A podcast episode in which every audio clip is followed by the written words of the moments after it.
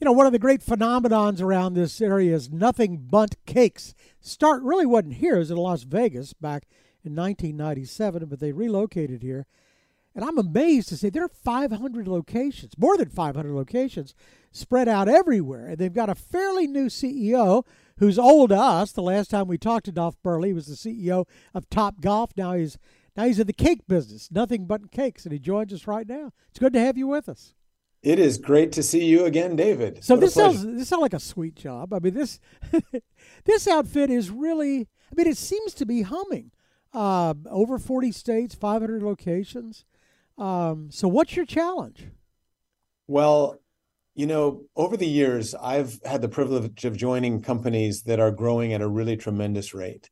And I've just happened to land here at Nothing Bundt Cakes at a time when we're going from building what had historically been about 50 bakeries a year, which is not a small number, but this year we'll do close to 100 and wow. then we'll be well over 150 next year and on the way to 200.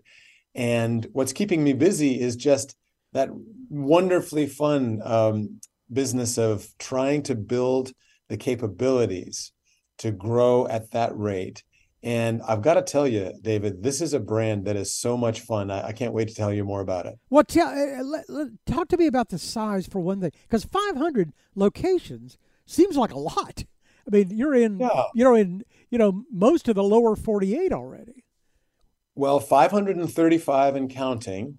Uh, and interestingly enough, though, it's a brand that people know pretty well if you've got a Nothing Bundt Cakes bakery near you, and yet more than 70% of Americans are unaware of it.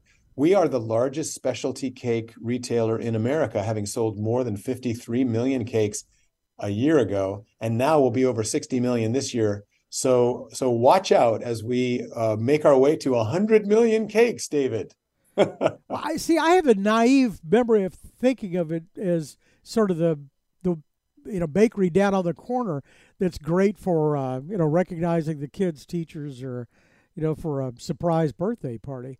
Uh, but I, there's a, that is a lot of locations. So, so what do you do with the brand? Do you you you just keep adding locations? Or are you gonna can you can you bring the ticket back up? Can you add additional things onto the menu other than just Bundt cakes?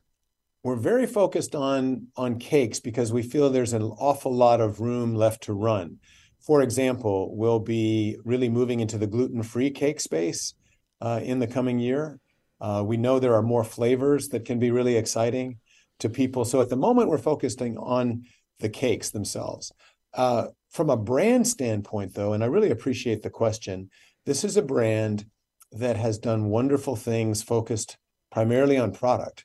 The core of the brand, however, is around joy and caring and kindness and the um, the act of giving cakes and receiving cakes, which elevates experiences and events that people are at, because cake has a special place in uh, in the pantheon of of what's culinary uh, and celebratory. And so we think there's a lot that can be done to actually make Nothing Bundt Cakes a household name because of the types of occasions and the kind of joy and um, and the nature of um, the giving and the sharing that goes along with such a beautiful product. You know, so, the, the corporate reputation is not entirely different from that. From from what I've seen from the outside, is is it seems to be everybody always seems to sort of get along, and it seems to be a pretty pretty friendly pace place. And unlike some franchise organizations, I don't see you know a bunch of franchisees up in arms uh, against you know against the parent corporation. It seems to be fairly copacetic. It you're, you're accurate when you say that one of the things that's been so beautiful for me joining is just to see um, how much trust there is between the franchisor and the franchisee, and then also just how well bakery owners work together. It is possible to be in a brand, uh, in a franchise business where franchisees really are competing with one another. But much more here, we have people who have their own territories, of course, but they work alongside each other to lift and elevate the brand and uh, that is really the culture here in the company. Do you think does it stay private? I, I, I would guess there's a fundamental difference between a corporation that's growing ideally organically and one that has franchise. You know, there shouldn't be as much demand for capital, should there? there isn't as much demand for capital. You're absolutely right. So uh, we have the opportunity to stay private and be a profitable company. We're owned by Roark Capital. They bought the company a couple of years ago. Out of Atlanta, they own everything. Out of it, well, they just bought Subway, right? So they're they're quite accomplished when it comes to large organizations uh, in the food and beverage area. But um, but in my view, this would be a good public company in the sense that um, there's a lot of momentum, there's a lot of growth ahead, uh, there's a lot of white space, and also there's some predictability around uh, the economics going forward because we live in a world of of signing up franchise uh, you know contracts. And we know how long it takes for them then to build bakeries. Uh, and we're getting you know more and more clear on what sort of um, royalties are associated with that and what it takes to you know to market those well. So the company is maturing and I think at this point, it's really too early to say whether we would stay private or not. Uh, we're just focused on making it the best brand and the fastest growing and responsibly growing uh, brand around. And so um, that's you know that's the focus of the moment. So it, it is a specialty cake business. It's not like the corner bakery where I run down and grab some rolls for tonight's dinner. And and my sense is there's a finite number of events you know, there's you can do Thanksgiving and Christmas and maybe Easter and somebody's birthday, but at some point you run out of special events, don't you? Well, I, I love the question, and my short answer is David, there needs to be more special events in people's lives. And let me tell you what I mean by that. So, first of all, there's a lot of work that still can be done around the big holidays. And Mother's Day is really huge for us, as is Thanksgiving, and certainly um, things like uh, like uh, you know the holidays at the end of the yeah, year. Yeah.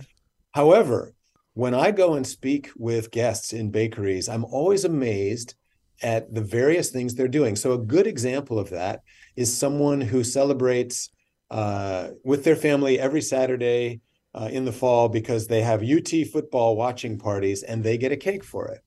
Another good example is uh, a wonderful woman I was speaking to, and her daughter was having a baby down at the hospital, and she wanted to bring bundt cakes, bundt, Bundtinis and Bundtlets to all of the staff on the maternity ward, the doctors, the nurses, the the caretakers.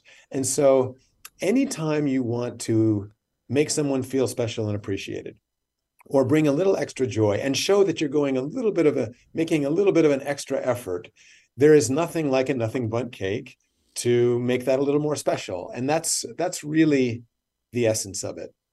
You know, and actually, you could follow the Hallmark card recipe probably. They create holidays. I, I, I swear, when I grew up, there was no such thing as Mother in Law's Day. Right.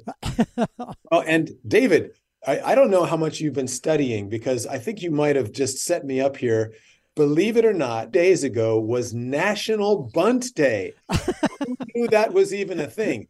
Somebody did. By the way, we actually told them that it was National Bundt Day, but we were up more than 40% on the day, on National Bundt Day, because so many people were excited to come and get what in this case was a special promotion to get uh, an extra Bundtlet if you bought one. You could actually get a second one. And and uh, the fans came out. David is all I can say. Yeah, well, look, when it comes to bundt cakes, it doesn't take a lot to get somebody off the couch. I would think. I would think. I think you're going to have a lot of fun with this, and uh, it'll be fun to see uh, to see how far it goes. It's gone a lot further than I would have thought already. My gosh, 40 states and 535 locations. 535 and counting, and we'll we'll top 550 by the end of the year. Dolf Berle's the uh, relatively new CEO of Nothing Bundt Cakes, an athlete who probably paces his consumption of bundt cakes, I would trust.